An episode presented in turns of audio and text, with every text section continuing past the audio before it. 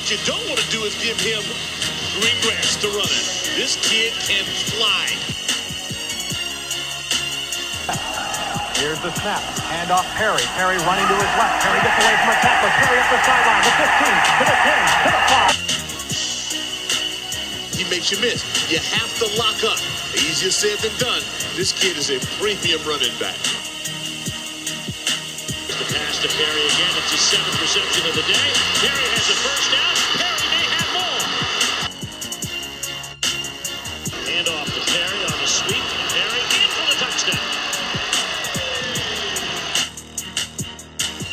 Perry, when he recognizes there's a seam, forget about it. He hits the afterburner and it is over.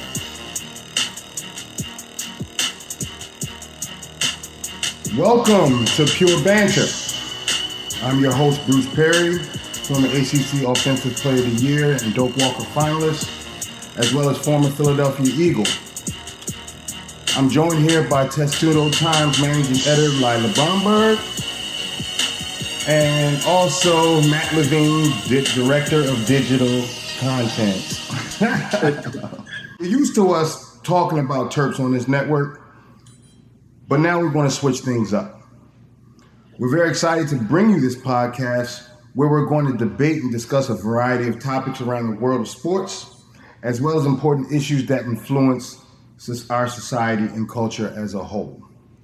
Yeah, we've been working on this for a while, and you know, there's no one else we'd rather do it than with Bruce. You know, Thank one you. of the Thank you. best running backs in Maryland football history, and who's become one of my favorite people over the past few months. Yeah, we're very excited for this. Absolutely. We've got some awesome guests lined up. Some will be your favorite former Terps, but we're also going to bring some of the best to play in the NFL, the NBA, and with a few surprises here and there. So, it is my honor, it is my privilege to introduce one of my good friends, one of our Maryland Terrapin greats, uh, one a member of the 2002 National Championship Maryland Terrapins. Ladies and gentlemen, give a warm welcome to Mr. Byron Mouton. Hey, what's up, man? What's going on, man? I want to personally thank you guys for allowing me to be on your show, man. And I'm excited uh, to have an opportunity to talk to you guys on, a, you know, about sports and about, you know, today what's going on in our world. And uh, I'm just excited, man. You know, I'm just here in Louisiana visiting family. So my man Bruce called me, stop whatever I'm doing, man, to to help him out and uh, to be on you guys' show. I really appreciate it. And we appreciate you. We appreciate having you. And um, like I said, we're going to talk about the things, some things impacting our world, um, especially the world of sports, um, college basketball, which you have obviously uh, expertise in in the matter. Um, the battle in the bubble. Let's talk about that. Yeah, so thanks so much for joining us, Byron. You know, with a national championship on it, you know, it's only right to kick things off with college basketball is our first topic. And so recently, the NCAA trademarked Battle in the Bubble as discussions have gone on over the past few months of trying to uh, have college basketball in bubbles around the country to still pull off a season. Um, and so it seems like that's something that they're really thinking about. But the question is, how realistic is that? So I guess we'll start with you, Byron. As a player, how would you feel about being asked to enter and stay in a bubble for an extended period of time in college? Oh well, eh, me personally, I just love the game of basketball. So if it had anything to do anything to do with basketball, I think I would be really, really excited about entertaining that option and see, you know, the intentions of it and where did it go or how did it how did figure out they're gonna make that happen. So I would be really excited because at the end of the day, being a young kid, the opportunity to play college basketball, um, I would definitely have my ears open and see what their plans are and how they're gonna try to pull that off. I mean, Bruce, obviously you're football, but I mean, how do you feel about living in a hotel for a few months, kind of, you know, away from family and friends, if, you know, that's what it takes to play? It, it would definitely be rough. You know, it would definitely be a transition. you know what I mean? Like um, the the college experience, obviously, you know, you would be pretty much taken away from. You know, and and that is a major part of the pageantry of athletics in college. You know, and so a lot of us come on visits where We're seeing, in your case, you know, 20, 30, 20 or 30,000 fans in the stadium. That motivated you to come come to University of Maryland. Um, same thing from my perspective in football. You're used to having a stadium packed, uh, or at least I was used to having a stadium packed. Um, I'm used to having a stadium full and being able to pick up off that energy um, from the fans. Um, so it takes away from the pageantry and and and the the prestige of uh, college athletics. But you know, to be in in one place for an extended period of time. I mean, obviously our NBA athletes are experiencing that now. Um, the game still has gone on without a hitch, but you wonder like would the, obviously there would I believe there would be an a, a, an extreme difference in play had you know you had a, a, stadium full of fans like it just makes you take your game to a completely different level you know to me being in a bubble is it's a scrimmage and we all know what scrimmages are like you know there's no um, there's no heat there's no there's nothing that extra that's going to drive you to, to, to go the extra mile because it's pretty much in a scrimmage like atmosphere. So, you know, for me, it would be it would be rather difficult. But as a player, you know, you're going to play whether it's yes. two fans in the stadium, whether it's ten fans or t- or twenty thousand. You know, you love the game. It's not going to stop. It's not going to stop you from performing. I mean, you mentioned that aspect of just you know how it'll be impacted with not having fans but i think another thing that impacts it is you know while the nba can play every other day that's not what college basketball is used to you know i remember it was a really big thing with mark turgeon last year of having um, the team play four games in 10 days I mean, if you're having a bubble, you're probably going to have even more than that, right? And so, you know, if you're taking these college kids, you're not having as much, you know, practices and things like that. They're still, you know, having to do academics on the side and, you know, dealing with all the things they already deal with and not having that practice time, just going game to game to game without recovery and not having those fans, I think that there would be a lower level in play and it could, you know, possibly hurt some guys' draft prospects. Right, right. Oh yeah, that's that's a great point. But like at the end of the day, you're looking at amateur, which is college basketball versus pros. So them guys, I mean, in an 82 game season, they don't really practice that much anyway when the season starts. But in college basketball, I mean, Bruce Perry knows this too. You you know, guys, we practice it throughout the season. You know, sometimes like football is one game a week, and you need those practices in to put in plays and scout mm-hmm. teams and stuff like that because every game count. You know, right. and like college basketball, like Gary Williams, man, he he's all about practice mm-hmm. and trying to get his system in and make sure we ready for a game. So it might be a lot different for college coaches because they way more involved than actually the college, I mean the NBA coaches. Because at the end of the day, professional sports, you know, it, it's it's a it's a player's game. You know, college basketball is more controlled by coaches. NBA pretty much controlled by players. Players decide make a lot of decisions on what happens to the coach or to what's going on, man. You know, so it could get tricky. You know, like I say, then you got to deal with the academic side of it too. How you gonna handle that? How often do the kids need to go to class? How often, you know, how much actual work you gonna give them? So it's it's tricky when it comes to college athletes. It's just so much dynamic involved with college sports compared to the NBA. They're just out there playing, you know. Right, correct. So, and Lila brought it up a little bit. Byron, you just did, and Lila, you said kind of how they'd be doing academics sort of on the side, and going to a bubble, they'd be going for basketball specifically. So, would you guys even consider these student athletes? Would you call them student athletes anymore, or would they just be called college basketball players. Oh, here we go. here we go. I'll give that one to you, Byron. Well, at the end of the day, you have to have academics. You're a you're a student athlete. At the end of the day, you go to college. The purpose is, uh, you know, trying to get a degree. Make sure you can uh, have an opportunity. Because, like I say, at the end of the day, athletics is one third of your life. So, you know, being a professional basketball player, uh, lifespan maybe two and a half, three years. Uh-huh. So, you know, you got to get your degree. You got to have an opportunity to, to go to school and get educated about your life. So, you're always a student athlete. I mean, you know, you want to play professional sports. you know, you're going into it like I want to be a professional athlete, but at the end of the day, school's involved I'm always going to be a student athlete first, but I, you can't go to college just to play in this bubble. I mean, you Bruce is getting a little heated right now. Mm. Let me tell you.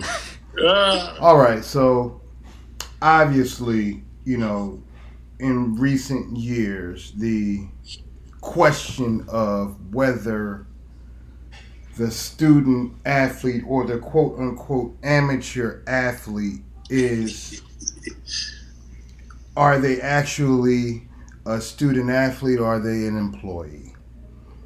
Byron, you know just as well as I do, there is a financial aspect, an economic aspect to all of college athletics, whether it be football, basketball, track, what have you.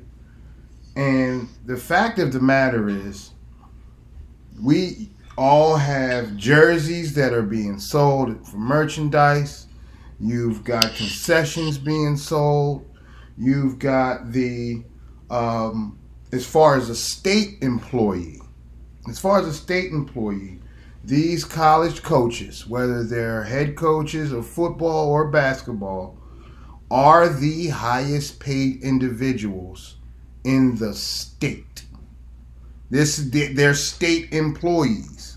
You understand what I'm saying? So there's an economic aspect to things, and for you know, however many individuals are on the football team and the basketball team, they're bringing in revenue that they are not privy to.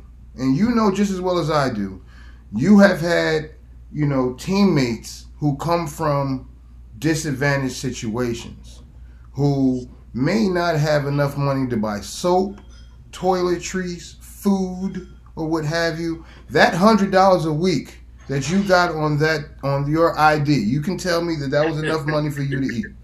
Damn, you guys only got a hundred? No, see that?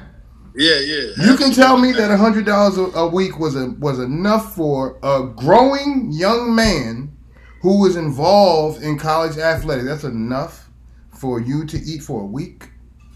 Absolutely not. That's not enough for me to eat in a day.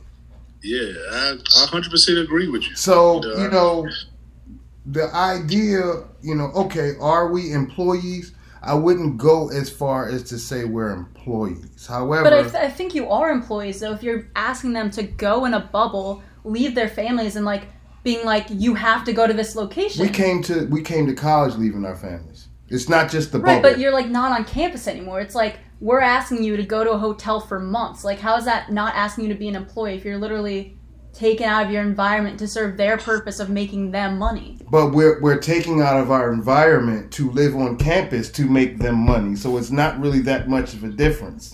But that's fair. You understand what I'm saying? At the end of the day, I've always believed that we deserve a piece of the pie. Because, you know, for all intents and purposes, and you know I love my coaches, but those coaches got to pay their mortgages. They got to send their kids to private schools. They got to pay to pay for their nice Mercedes Benzes or whatever cars they drove. They got to make sure their wives are taken care of. And the the the trade off is a degree. Now you know just as well as I do, and I'm being realistic. I would never I would never shy away from the importance of getting a degree and the doors that it may open. But you tell me how many college not not just students, not just student athletes, but college students as a whole actually use that degree in the field that they study when they're out into the real world. And how much money really per capita does that degree put into an individual's pocket? You know just as well as I do. You come out of college and you're still starting from the bottom, Yeah, yeah. even if there's an opportunity. No, no, I 100% agree, man. And I say that all the time, man. I'm just lucky and blessed opportunity that I can do what I love to do, and that's be a game, be around the game of basketball. Mm-hmm. And I tell kids all the time, man, you know, there's a lot of people. I like you say, I don't know the percentage, but I'm guaranteed it's over 60% of people in this world that got a degree and they're not doing what their degree, act- whatever they got a degree in. You know, they, It's just they for have the some job type of job. application. That's it. Yeah, That's yeah, it. they got a job just to make sure they can support their family or if they got kids or whatever it may be. So, so think about it. Think about think about it from. now. I don't mean to cut you off, but think about it from this standpoint, Yeah, Uh, Byron. You know, with the amount of um, econ- uh, with the amount of money that um, NC2A and college athletics bring to to the table, or or benefit from these athletes. What's wrong with setting up a trust fund for each for each student athlete that they can take advantage of when they have finished their four or five years of being being at the university. That way, you know, you have a set amount that can be put aside for these guys that you know they can get a head start on li- actual life instead of like the normal college student who actually has bills as soon as they graduate, student loans they have to pay back. Right, and you guys can't have jobs either. And we But- can't. But like, would you prefer that over like name, name, image, and likeness? Because my thing with this is like, I think if you're sending them to a bubble, instead of having name, image, and likeness go into effect in 21, you should have it go into effect this season. I mean, just imagine the money you could have made with the Bruce's loose. My pr- my problem my problem with name name image, image and likeness is that there's only one Bruce Perry on the team. There's only one of there's only Byron, one Byron Mouton on the team. So my name may be worth a little bit more than let's say um, the guy who's just playing special teams. Now, yeah, absolutely. should he I mean, not be able to take advantage? no, I believe they should be paid, but it's like that's a the NCAA isn't going to do that. I think something they might be able to do is like push up name, image, and likeness if they're planning to do it anyway. The problem, like I said, the problem with that is not everybody's name is worth That's as true. much as everyone else. Yeah. But that's all they're is- willing to do because it's the Football is a lot of NCAA. guys on the team, man. Right. You know what I'm saying? Basketball, you might get away because you got 10, 12 guys. You know what I'm saying? So it's probably a lot easier with basketball, as a smaller sport. I mean, what impact do you guys think that just having a bubble season might have on the future of the NCAA and the sport? Specifically, like if they're able to execute as well as they are, or just kind of how it changes, um, you know, college basketball. Matt, what are your thoughts on this? I, I mean, it obviously changes it so drastically based on everything we've said. Academics, I mean, their classes all have to be online, which most universities are, but I'm sure there's at least there's some schools still across the country that are doing in-person classes. I'm sure some of these athletes have those. So what do you do about that? Then, you, Lila, you said you're asking them to go away from their families. I get the part where they're already at college, but then Bruce, you mentioned it earlier, they're losing that entire experience. I'm sure most of these guys still have friends that are outside of their team. You know, even like you guys, football and basketball, you guys were friends in college and just stuff like that. They're going to lose the sort of like this, not the social life aspect, but building relationships like that. Hmm. And that'll get taken away. And then I, I just don't think that paying athletes is something that they will consider, even if this happens, just because the history of for so long that student athletes have not been paid. I don't know how quickly they're just going to go and change that. I feel like that's going to be a process that would take a long time to fix. Hmm. See, there's So- what's right, and then there's you know the NCAA wanting to make the money. Exactly. So there's just so many different things that I, I, I, I it's just it's a crazy time. I, It's it's upsetting. It's Yeah. upsetting that you know this is a multi-billion dollar non-profit organization that is not willing to reinvest in the mechanisms that makes this machine run. Without the student at without the at, let me stop saying student athlete. Without the athlete there is no athletics. Period. And and i hate to say this but this is free slave labor. It's free. When you think about the the the value of that scholarship it's minute in terms of how much money they're actually bringing in. It's small. You know, so why not share a piece of that pie to the most important aspect or the mo- most, most important piece in this puzzle? I mean, there's a reason they're doing all these like fancy athletic facilities and stuff. It's because there's money left over. There's money left over. Exactly. There's money left over. So when you can be like Clemson and, and invest between sixty to seventy-five million dollars into your new uh, football f- facility, well, it has a slide. In has it. a slide in it. Now, granted, you're a national champion, and that's that's great.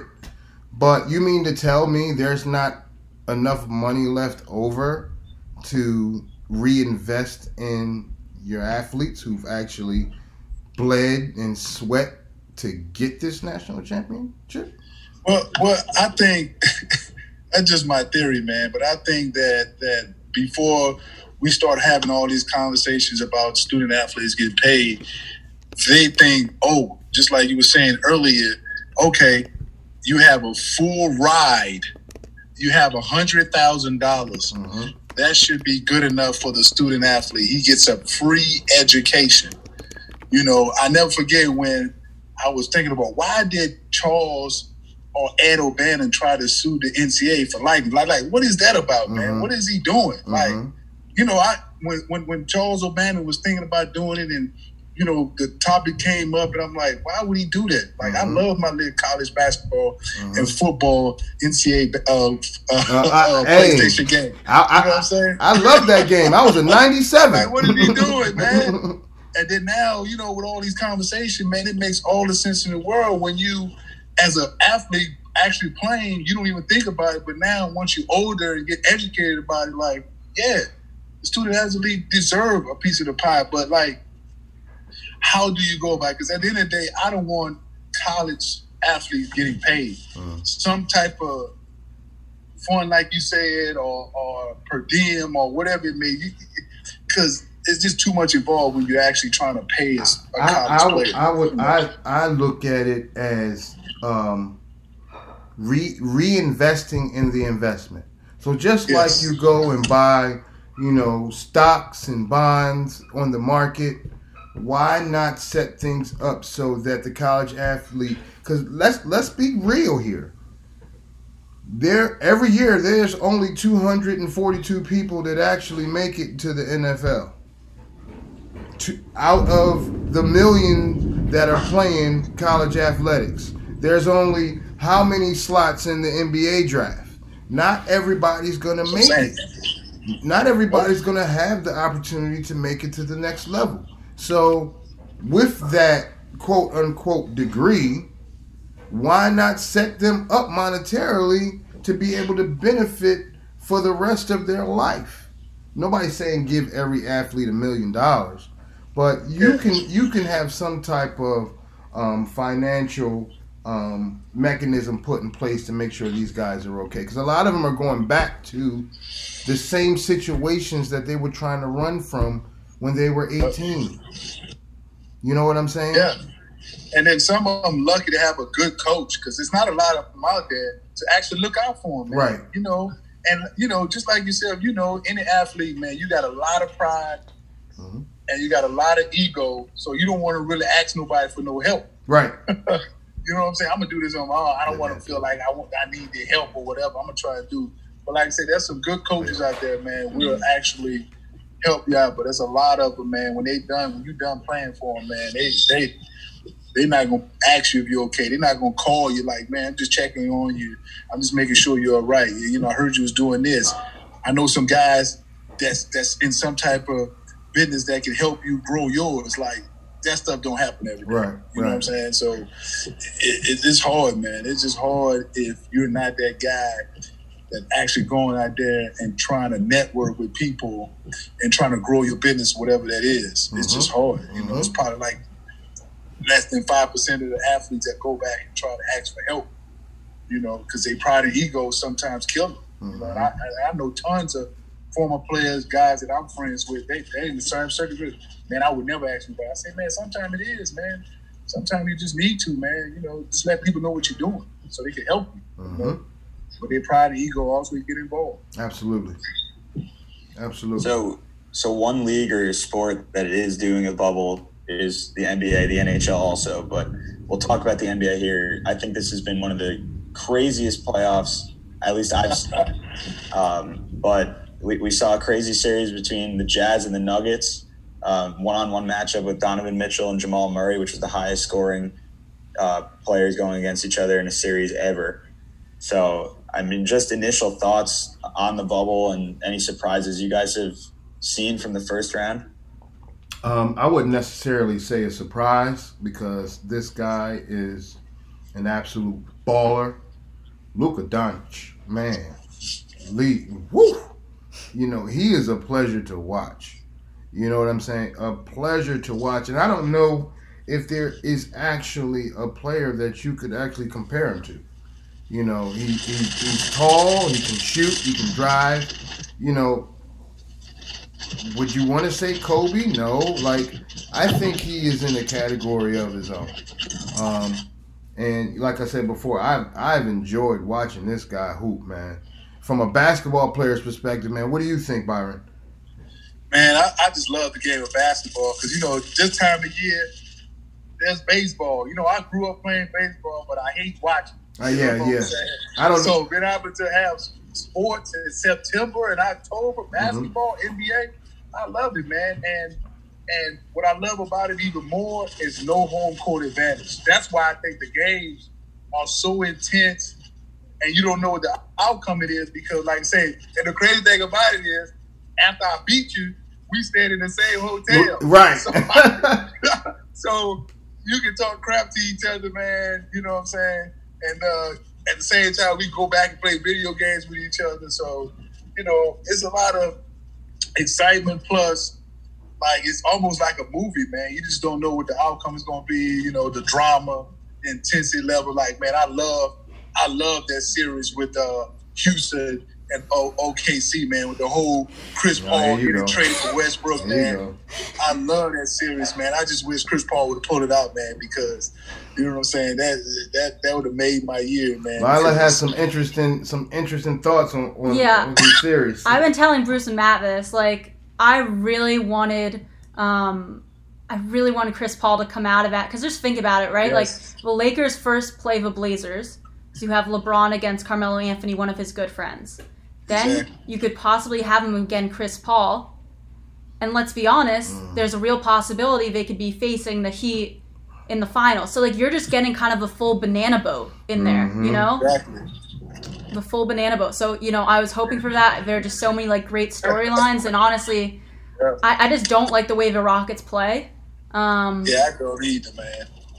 So I, I, was really hoping they could pull that off. Some interesting calls towards the end of the game. Chris Paul's comments about that were a bit interesting. Um, but I mean, you have a game like that that's just so in high intensity. I feel like for so long before LeBron came out, you just knew it was going to be the Cavs and the Warriors, mm-hmm. right? But I feel like the two teams that I thought were going to end up in the finals at the beginning of this, I don't think are going to end up in it.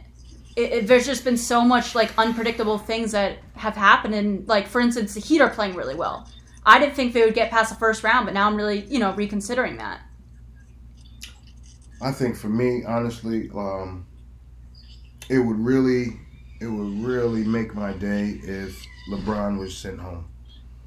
I Why? am tired. I am tired of the narrative being LeBron has made it to so many finals. Matt, Matt is pumping his fists in I'm, case you're just you listening. Have, look, LeBron has made it to how many finals and he's lost how many finals? It's like I'm tired of the whole GOAT comparison. He's lost six. It's not even close. It's not even close. Like, listen, LeBron of his generation, yes, he is the greatest player of his generation.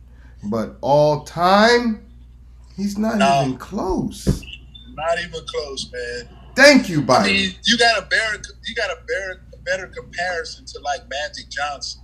Thank you. Know, you. Oscar Robertson. You know, but like Michael Jordan is a killer, man. Stone and, cold.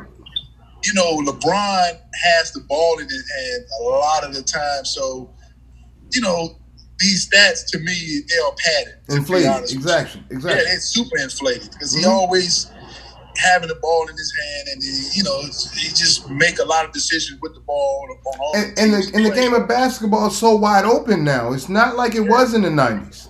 And, and I've, I've told Bruce and Matt this. Like I feel like I was born in the wrong generation. Like I would have loved to cover that team. And I think it's interesting, like you mentioned, kind of that aspect. And I think the reason so many people are drawn to LeBron, even if he doesn't add up to that comparison, I think is you know his personality off the court in terms of being more open Yes. and stuff, and you know his social activism. But I think if you're talking about like best player of all time, you know Jordan's up there, but I feel like Kobe's closer than LeBron in terms of being that second Absolutely. If person. you're gonna compare somebody, it's definitely Kobe and MJ because they killers, man. They they score, they demand greatness, they demand greatness from their teammates, and they don't care if you like them or not. Oh, thank That's you. the bottom line. Absolutely. But LeBron, after he play you and you probably beat him, he want to hang out with you.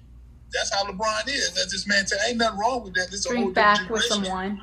But MJ, you don't care if you like him or not. No, You no. don't care if you speak to him or not. No. And and MJ hold big time grudges.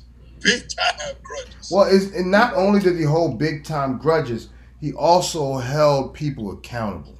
exactly. And, and most people are intimidated by an individual of that stature to hold you accountable. Whether Yeah. and it's not going to be with powder puff words either. Like the Last Dance, I, I tell Oh, you, I great. might I may have watched the Last Dance eight times because Oh, yeah, we lived great, through man. we lived through that era, and it was a breath of fresh air to get the inside track on Michael Jordan and his psyche and how he approached the, that season, how he approached his teammates in the game. Like I was like a kid in a candy store waiting for the next episode. You know what I mean? But you know, when you get a, a clear cut understanding of how the great ones operate, how their their mental um, how their mental psyche and how they how they approach each and every day like it's their last. You know, I tell you that it gives me goosebumps. LeBron, but to to to to take a step further, LeBron may be his best comparison is just as you said, Magic Johnson, and that's the ceiling. That's the ceiling for LeBron. Oh yeah. Yep. And I know that Matt has some interesting takes on, you I know, think I don't even think LeBron. What's that, Byron? yeah, you go ahead. We'll just edit that part.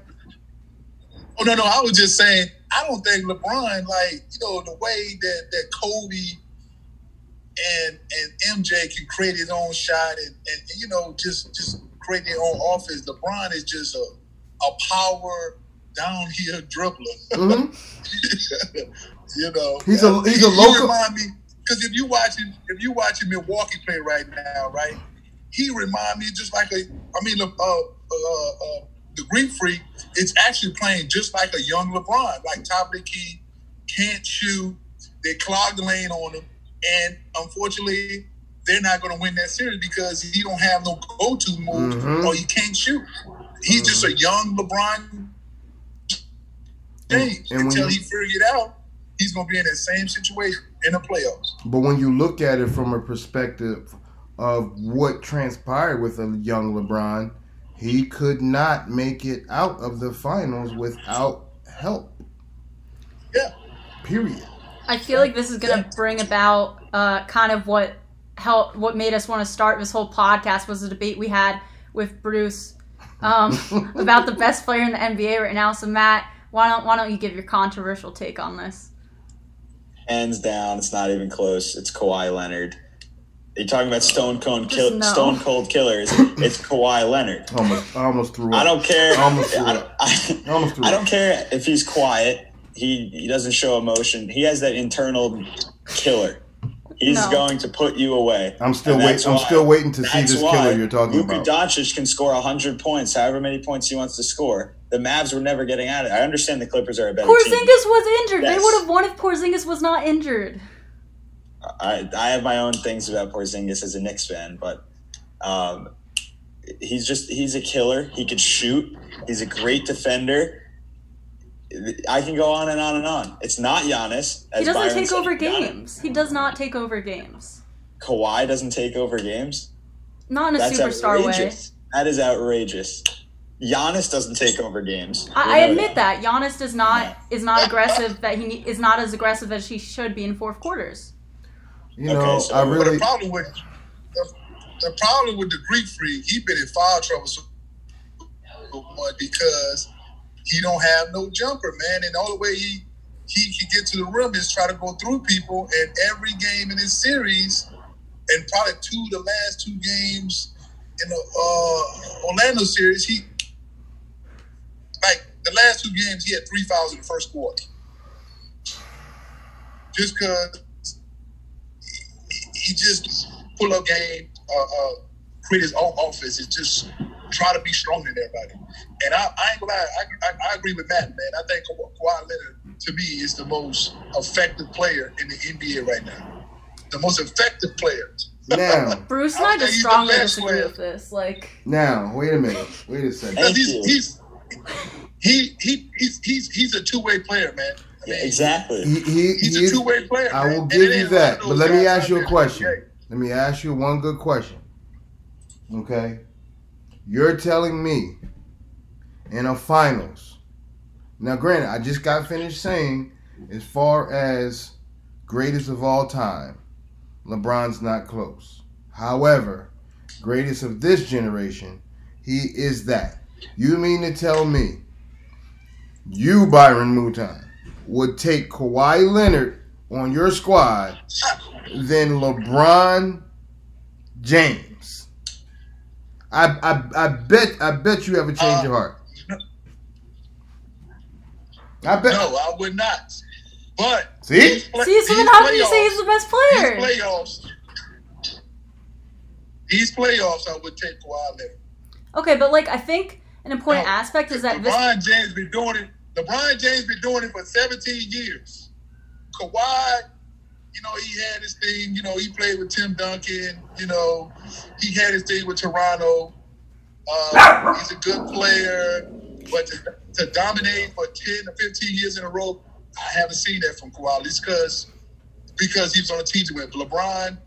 He been doing it for 17 years since he got in the league. So, but these playoffs, I'm taking Kawhi. Okay, so you just mentioned, which I think one of the reasons why I don't think Kawhi is on that level, right? So one of his first championships, he's with Duncan, he's with Popovich, right? Then he's with the Raptors. Yes. We've all seen what the Raptors have been able to do in the bubble. They've been really good. Um, Yes. and then, you know, he's with the Clippers. You take Kawhi out of any of those teams and they'll still be good. You take LeBron out of any of the teams they've been on and they would be trash.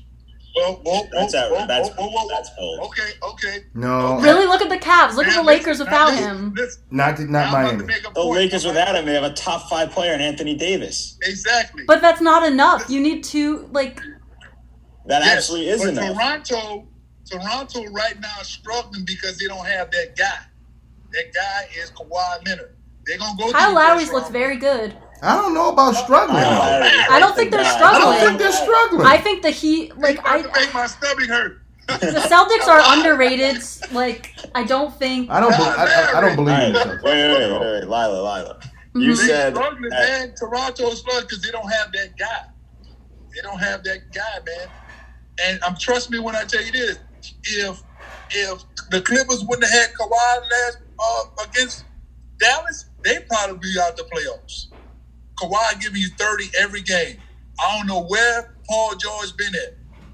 I don't know where he been at. Oh, he's missing in action. He's been missing in action for like two what years. saying. Kawhi Leonard, man, he will play both sides, and he has And that, then- that talent where he's a leader with his actions. He, he's not a very vocal guy. But you also have to take into an account for those Clippers that Patrick Beverley hasn't been around either, and Yeah, that well. and he's a he he plays defense.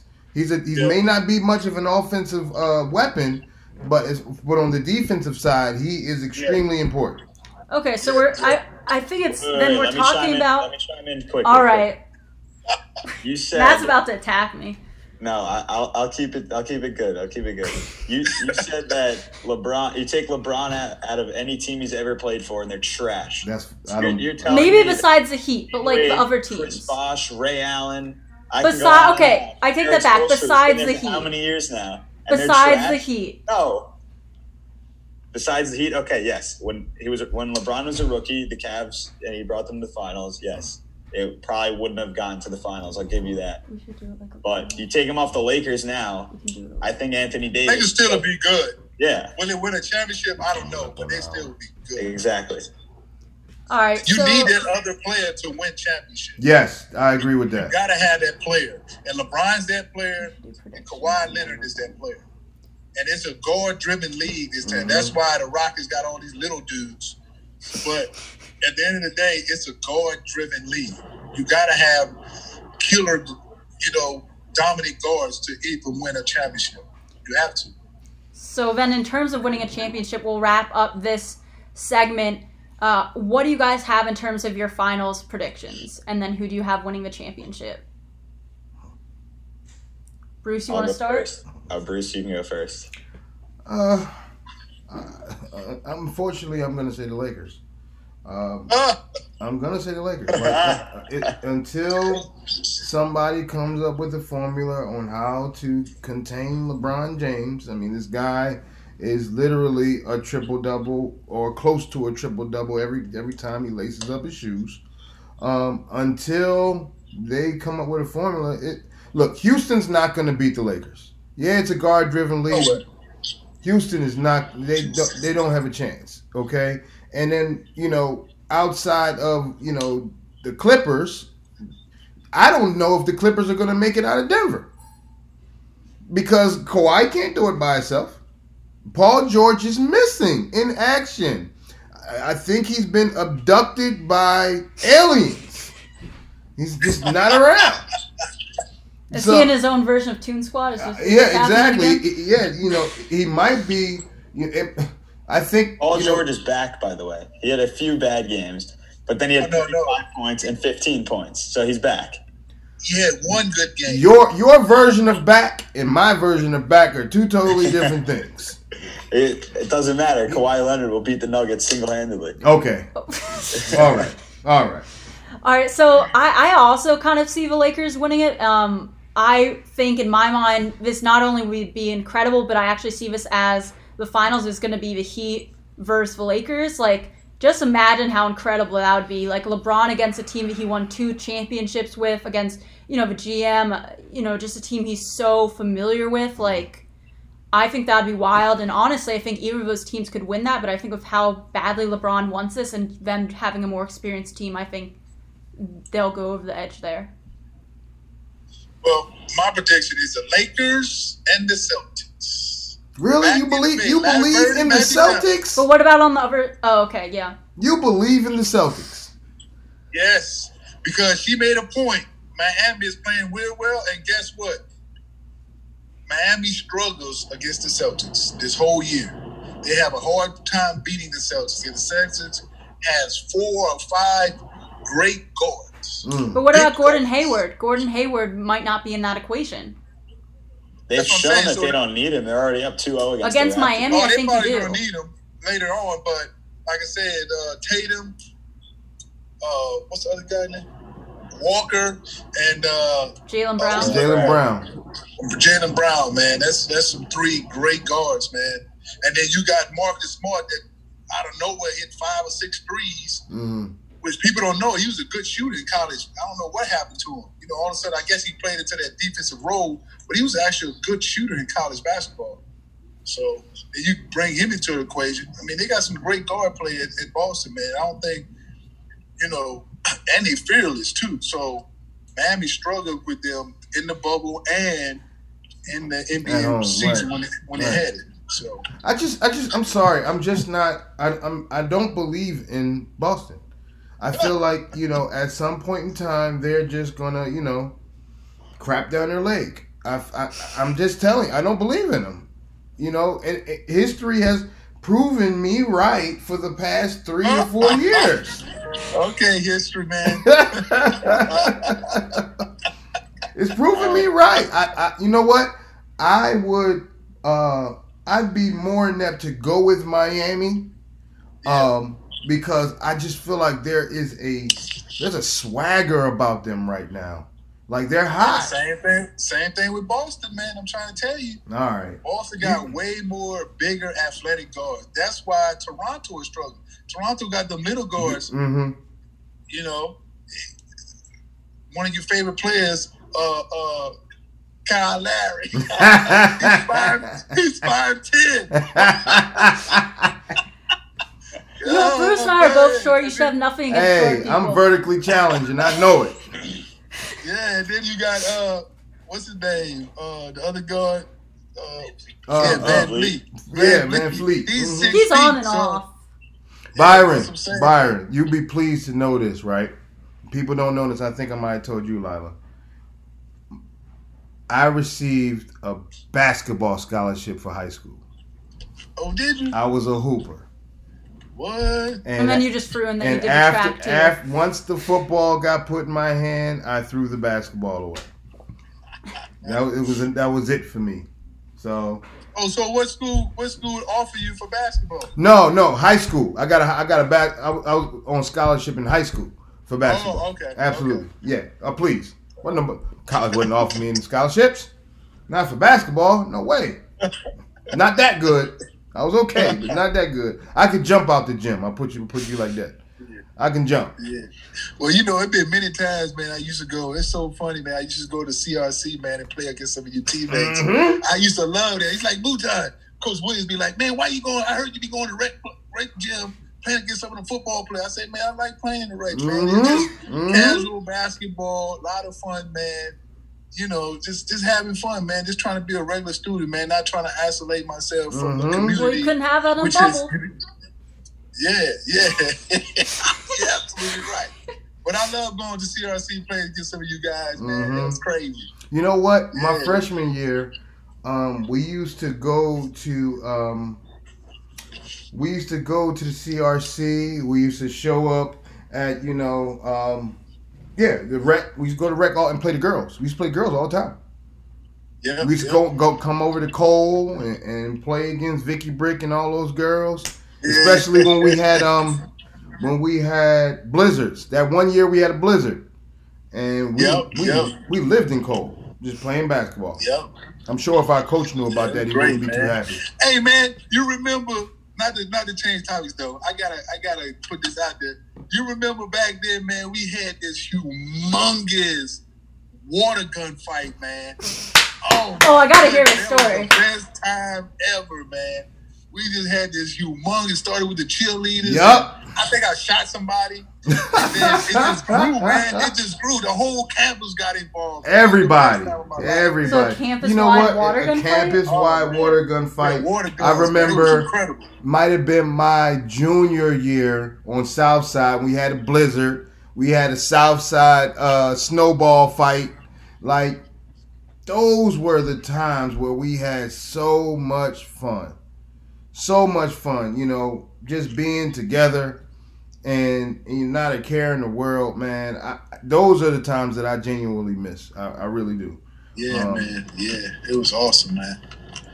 So before we move on, Matt, real quick, give us your predictions, and then we'll uh, just you know move on to our next topic. You already know that the Clippers are winning the championship. I said it before the season started, and I keep saying it. And I agree with Byron. I think uh, Boston's heading to the finals. I think they Yes, have sir.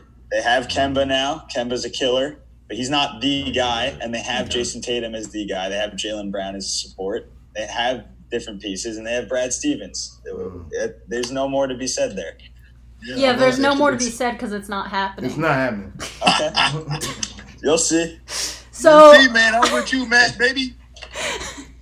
All right, so moving on to I think a topic that you know I know Bruce and I have been really excited to get on, um, and I've been talking with a lot of former athletes about you know over the past few months and especially in the bubble and just in recent years, uh, you know there's just been so much more power to today's athlete. Um, you know, it's not only a money thing in terms of negotiations, but you know the things they're able to say, the organizations they're able to push for, and you see that especially um, over the recent recent months after you know the tragic killing of George Floyd, and you know even before that with Colin Kaepernick, even though he wasn't really able to um, be respected for that. But you see now where athletes are able to have those voices and be kind of these voices of change, and so.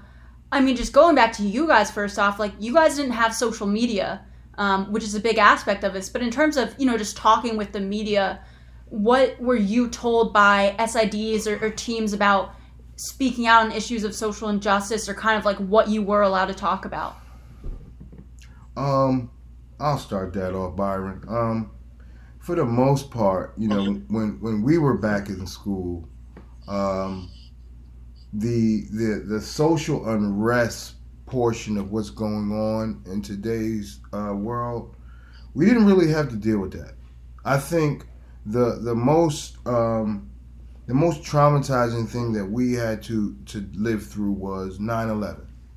And so, you know, from you know a social activism standpoint, um, I believe you know we were we were uh, we were together a lot. You know, it wasn't you know as much division, um, especially on campus. Um, and I'm not going to say not as much division in the world because that has always existed. Right, you just didn't have smartphones We- to show everything that's going on. It just wasn't, you know, media devices to be able to capture um, these moments so quickly. Um, so from that standpoint, like I said, you know, 9/11 was the biggest thing that we had to deal with. But you know, to take it a step further, um, we weren't necessarily told not to say anything. It was almost ingrained in your mindset not to say anything. It's almost like you were in fear of stirring the pot um, too much, you know, for for um, for fear of repercussions on the back end. You know, back then, you know, all of us were inspiring to to make it to the professional ranks. And the last thing you wanted was a pro team feeling like you were one of those guys that was going to stir the pot. The last thing you wanted was a pro team to have a stigma on you that you were a Colin Kaepernick or a Malcolm Jenkins. Like you tried to stay safe and not speak. Now, you know, I have, I am so proud. It gives me goosebumps. I am so proud of today's athlete because not only are they are they using social media to their advantage, not only are they using these platforms to speak on pressing issues that affect our community and affect our lives, they are doing it strategically in a way that can get things done. From you know Malcolm Jenkins and the coalition, you know teaming up with the NFL owners to promote change in, in, in the social in the justice system, you know, to Colin Kaepernick willing to be a martyr, willing to lay down on the sword, be nailed to the cross, whatever type of metaphor you want to give to him for that. He was willing to risk it all for something that he believed in. And a lot of these student athletes have followed suit. You see, you know, Mike Gundy wearing the T-shirt. And remember, Guns was was a coach at the University of Maryland. I know Guns. That's not something to be proud of. He, him wearing the T-shirt and and his running back stepping up saying no. You know what I'm saying? Like, But then they were forced to do that video that looked like they were held hostage. it, it, but the, my my point. No, I get your point. My point is saying it was done. My point is saying he was not he was not afraid to stand out on that limb and and be a catalyst for change. These guys have more power in their right thumb to press a button than we ever had when we were in school, and they're using it, and I and, and I'm proud of them.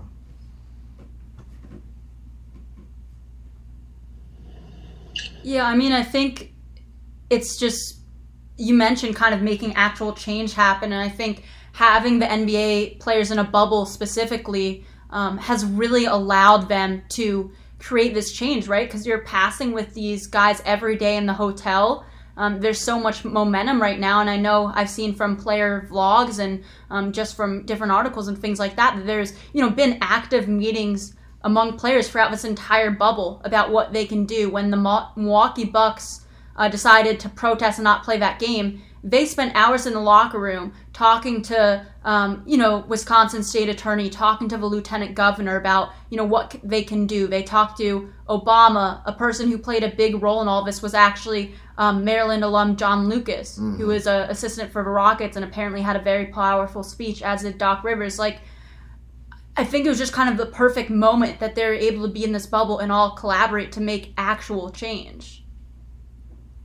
Yeah, um, I, I totally agree with both of y'all. You know, but like I said, when we played, like I said, we was all knit. We was all cool. We wouldn't even think about it. Like, I think the biggest difference now is someone not understanding because we didn't have the smartphone, so we didn't.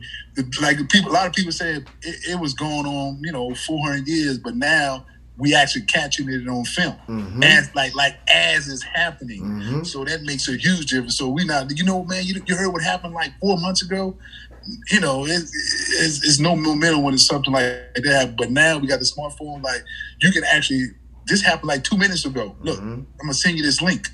So it's just different times now, and then like I said, social media uh, plays a big part of it, and which is great. The guys can actually have a platform um, to express how they feel about all these situations, injustice, stuff like that. And uh, I'm just, I'm just glad in my lifetime, to be honest with you, I can be a part of it. You know, I can actually, being a minority black person, be able to, you know, tell people my experience and what my ideas are. How can I help? I'm, I'm so happy that I can be a part of it and express and educate people, especially like my players. You know, myself being a coach, a mentor, and being around the kids, man. And uh, I'm just at the end of the day, I'm just lucky and blessed that I can be a part of it, man, in my lifetime. You know, so that's the most important thing to me that I can actually be educated sometimes, and I can educate other people. Like say, just being a minority. Mhm. So that's more the most important thing to me that we actually having these quote unquote tough conversations.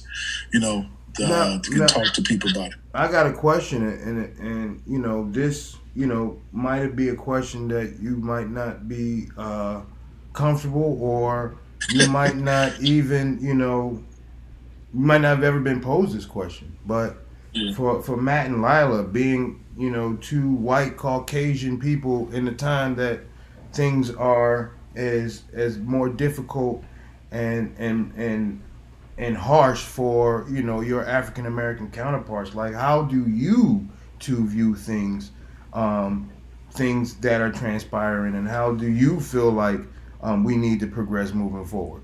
I mean, you and I, you know, have talked constantly about this. You know, for me, I think, you know, I grew up in DC. Um, you know, I went to a school that was very diverse. That you know really talked about a lot of these issues, and I think you know a lot of uh, white people don't get that education and don't understand white privilege and all these different things. And so I'm very grateful that I was able to get that. Um, and I think for me, like for so long, there's been a thing with journalists where it's like you're not supposed to say your opinion, you're not supposed to say anything. But when it comes to people being killed just for the color of their skin over and over again, you know, it's been happening for so many years. You the stuff back in 2014 when you know social media was really taking off, and it's just been thing after thing after thing since then. And you know, I think after George Floyd happened, I think the mindset for me is like I can't be quiet on this you know anymore and i think even before that I I was talking about it in terms of my articles in terms of doing features on people's experiences but i think for me i reached a point where it's like it's not enough for me just to be you know an ally with people i know personally and having these conversations and putting out features where i'm ex- i'm explaining these issues from someone else's perspective you know i really felt like it was time for me to take to i mean i've always had a stance about this but just to really kind of be as vocal as I could about it because it's something that's so important to me. And you know, we had a decision as a site where after the NBA stood out, and actually since a lot of the killings happened, I was like, you know, I don't want to just focus on sports on this website. Like, a point that athletes across the NBA and other leagues made is like.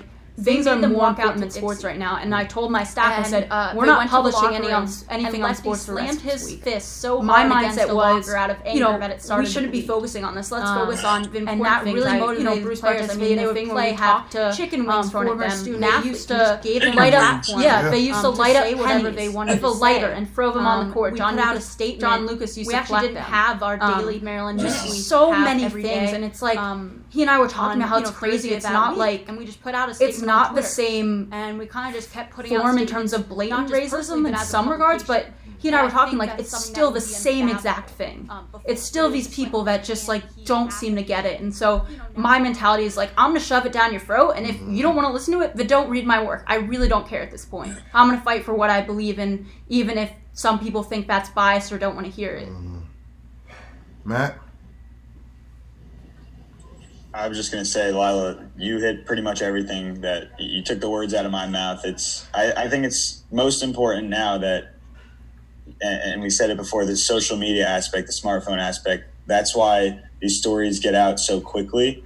But that's also why athletes can now have a voice more than they were able to before. And I think that's important for us too as reporters. It's important for anybody, anybody in this country, anybody in this world.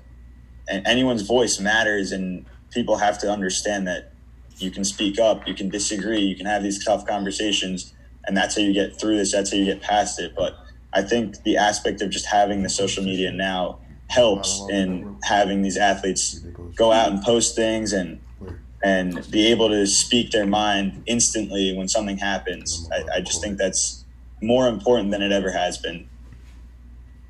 You know, um,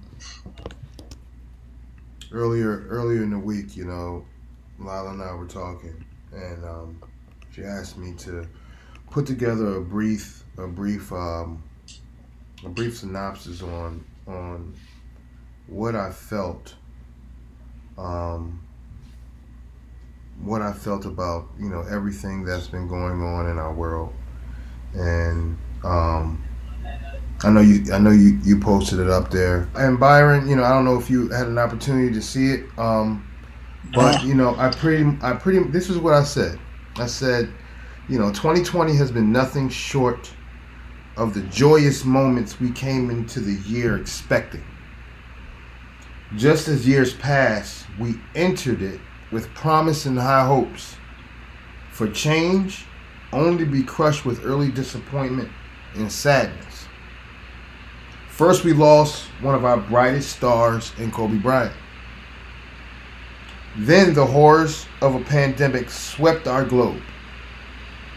Adding insult to injury, we bore witness to many social injustices that saw our African American brothers and sisters fall victim to police violence, brutality, and flat out executions in our streets.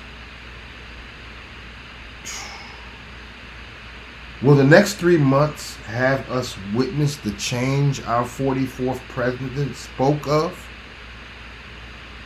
Or will we be subject to more loss, more hurt, more pain? If America is no doubt the land of the free, why is it not all of its citizens are treated equally in the eyes of Lady Liberty? Why is it so easy for some to hate when love is such a better option? America needs to wake up from this nightmare. And and we are in a nightmare. We are in a nightmare that we so desperately need to wake up from. I I should not have to worry about having a conversation with my 13 and my 11 year old son on how to deal with the police. And it's sad, it's a sad fact of the matter that an, uh, an 11 year old and a 13 year old Caucasian boy does not have to have the conversation with his parents that an 11 year old and 13 year old African American boy needs to have. That's the world that we're living in right now. And it's sad, it's disgusting, it's despicable. Love is always hard. Love always comes with some form of sacrifice, some sort of discomfort, because for some people it's not easy to do. But hate, hate is so easy. It's so easy to be consumed by it. It's so easy to let your heart be overrun with it. But it also takes so much more energy. Think about it. How much more energy does it take for you to be mad at somebody? Like you got to keep that facade going. You got to you you got to keep it going like it takes energy to be angry. And it takes less energy to love at the end of the day, if if if people, if the media, if popular culture, if they just showed more empathy, more sympathy, and more love instead of more hate, more rage, we'd be better off. But what sells? Fear sells hate sells, violence sells. And that's what this country has run on since they bought my ancestors over on the ships to build it. This this is a country that we know was not built for us, it was just built by us. And and it's unfortunate. However, the times are changing. The times are changing. I am more proud of this younger generation than I have ever been because they are finally stepping up saying enough is enough. And you know what? We don't we don't care if we loot because you've got you've been we've been looted against forever. As a matter of fact, this stuff isn't ours anyway. There's been a 450 year head start on wealth most of the people looting were white too. It was like and a lot of people that just like came to take it's, it's like it's like the woman said, playing Monopoly and you being able to go around that board for 450 years and collect all the wealth, and we still stuck at go. And I think for you guys, like from an athlete thing, like I think what was so powerful about what the NBA did is like it's saying like you can't like just watch us and and and just seek us as entertainment mm-hmm. as black men when you're treating, you know, people that look like us the same way. I mean, it's like you can admire, how can you admire someone as an athlete and, you know, just like center your whole life around kind of rooting for a team and, you know, just spend so much time watching sports and admiring these people and then be, you know, fearful and hateful of everyone else. Like it, it just it, it makes no sense in my mind. It's just so messed up. And I think it's so important that athletes are taking that stand because like it's just ridiculous. What upsets me the most and it just it, it disgusted me. It really made my stomach curl for Roger Goodell to come out and say Colin was right. We know. we know he was right. But you hijacked that narrative and made it about a flag that we consistently yep. said day after day after day after day. It's not about the flag. Yep, he continued to say that too. It never was about the flag, and he made a point. But you know, it, it comes with that quote unquote. They say he didn't have a plan. You know, you know, I think was, I think his plan was executed flawlessly. Yeah, and like you said, if he had some people out there was out there rioting, burning places down, then they would have heard his voice, and then you know they would have took it seriously, whatever it may be. And but they, you know, a lot of people they didn't. Huh? They didn't yeah. loot and riot in his name for his cause. That's not nope. when the looting and rioting started. It started nope. when that that man held his his knee on George Floyd's neck.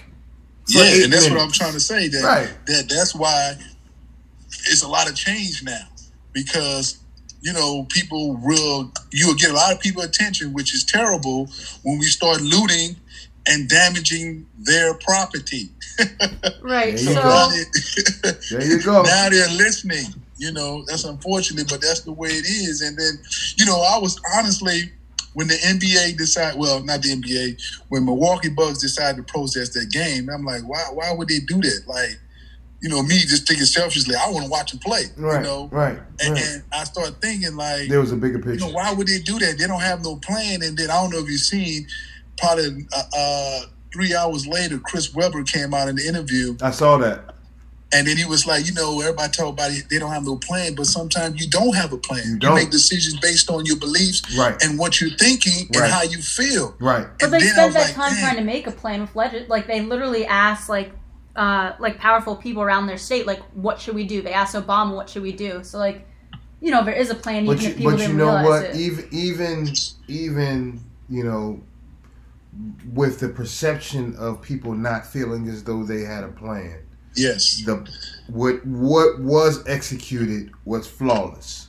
yes, Sometimes it doesn't take a plan to spark an, a reaction or action. exactly. All it takes is you doing. Sometimes we just need to do and stop talking.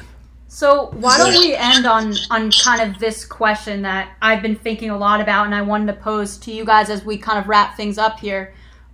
Should they have tried to use their leverage more becoming for coming back to play? Because one thing I thought about is all these owners have all this power and while you know you're asking them to use arenas uh, as as voting areas and you know donating money to all these causes if i'm a player i'm trying to use my leverage to have these powerful people talk to the people who are actually making these laws But I think, I, honestly, I think some people are. I mean, um, uh, I heard it on a couple of NBA uh, broadcasts that they're trying to get to the state attorneys, state attorneys, and I mean, a lot of it talk about Breonna Taylor. I mean, that's the, the, the biggest subject right now. Trying to get those people Justice. hold accountable. right. That's happened to Breonna Taylor. Like I think the NBA and the WNBA, they made a pact. So every opportunity that they had to get interviewed or use their platform, they're trying to use that to get uh, Spark whoever responsible for Breonna Taylor arrested or bring them to justice. Mhm. So um, my theory, that's funny you say that because I'm like, you know, let this season go, man. Let's play this bubble. It's a short season. And before the actual NBA season starts for 2021, we need to have a plan. And before we start that season, we need to talk to NBA owners and make sure we're all on the same page and and before we start this NBA season, you know. So I think that's what they should do, you know, to come up with these ideas that they can talk to these people about legislative and make sure that I just don't understand. I'm just stuck right now, to be honest with you. It's Breonna Taylor, man. I'm just trying to figure why there's no justice right now for her. Because the long, the longer, the longer that you prolong things, the more it is not in the forefront of, of America's mind. However, Yeah. what they're not realizing is it ain't going nowhere. yeah, And the same, we're going to demand the same type of justice that we've been demanding from the start, the middle, and and where whenever we get to an end, we're going to demand the same thing. You know what I mean? Understanding how this country has, has been run, and how um, you know politics has been infiltrated by multi-level corporations. Yeah. Um, you know, change right now takes a lot more time Yeah. than years past. You know, a lot of companies have their hands in pockets. Mm, You know what I'm saying? So it's very important, you know, for our our community. It's very important for every community, not just the African American community. It's very important just to vote. You know, it's very important for you to understand exactly what you know the peoples whose names are on the ballot. Really understand exactly what they're about. Like, don't just vote because you see a name and it's popular. Like, know what's going on. You know, for me, and you know, I get into heated discussions with the CEO of my home um, because if I don't believe in a particular uh, candidate, if I don't believe in any one of them, I won't vote for either of them. Because to me, evil is still evil. There's no such thing as a lesser evil. So if I don't believe in you, I just I won't even partake. You know what I'm saying? And you know that may not sit well with certain people. I already know it doesn't sit felt sit well here, but that's just you know my belief system. So it's important because I wouldn't want to vote for somebody just because of their name, and then afterwards look at everything they stand for and say, you know what, this doesn't even align with my moral compass. But I maybe I should have voted for this guy, but you know what? This doesn't allow my moral compass either. Like, where do I go here? You understand? That's that's a that's a dilemma that a lot of people have, and that's why it's so important for you to really know your candidates. Like, don't just take my word for it. Go do your own research and find out. You know what I'm saying? And Especially at like a more smaller level too. I think that's something that people miss out on a lot. Right, and hopefully, you know, there is some type of commonality that you know you may share with a particular um, candidate that you feel more comfortable in investing your vote in. But you know, it's more important now than ever that we go out there and exercise that right. And notice what I said: exercise the right. Yes. Our ancestors fought for the right, for the opportunity for us to vote or not to vote. They didn't fight for the just so you can vote. No, they fought for the opportunity so that you can make a choice. You know, I think sometimes we get, you know, caught up in, you know, our ancestors fought for this and that. No, they, they fought to give us a choice to do it you know, and exercise your choice. You know that that's the beauty of this country. But you know, hopefully, you know, America wakes up from this nightmare. Hopefully, our leaders um, can can do something and spark some type of change and really make it tangible so that it helps the community as a whole. Um, because I understand, you know, there are bad apples. Not all white people are evil. no way, man. Not all not all black people are good. Absolutely. You know what I'm saying? So, you know, at the end of the day, when you find the best in people, you invest in it. Invest in the best. You know what I'm saying? So, like I said before, I'm praying that um, I'm praying that this this hour, hour and a half that we took out today um, really help somebody understand. Um, I'm praying that you know they can look and see two black men and two white two white individuals, you know, getting along, having commonalities, but also having differences, and it being okay. It doesn't mean that we have to be at odds or be at each other's throats. We can respect one another. We can respect one another's opinion, and we can still all coexist on this big blue planet we call Earth. So, Yeah, I think that's a really good point to end on. I mean, the only thing that is that I definitely won't agree with is, is Matt's uh, Clippers take. but uh, I was just about to say something. I, the one thing I don't agree with Kyle Lowry. Kyle Lowry. well, I guess we'll end on that. Thanks so much to everyone for joining us for our first Oh, man, episode. Appreciate you guys, man. Yeah, thank you for joining us. We're excited to uh, you know have more great guests on, and we're going to be coming back with some great episodes coming up. Byron, thanks a lot for your time, brother. Thank you, man. Thank you for the invite, man. I continue you guys' success on y'all show, man. And uh, like I said, I keep you guys in my prayers, man. All the success, man. That's a that's a wonderful thing you guys are doing, man. And like I said, I'm blessed that I could have the opportunity to be a part of it. Thank you, guys. thank you, man. Thank go, you. go Terps. Yeah. All right, yes, sir.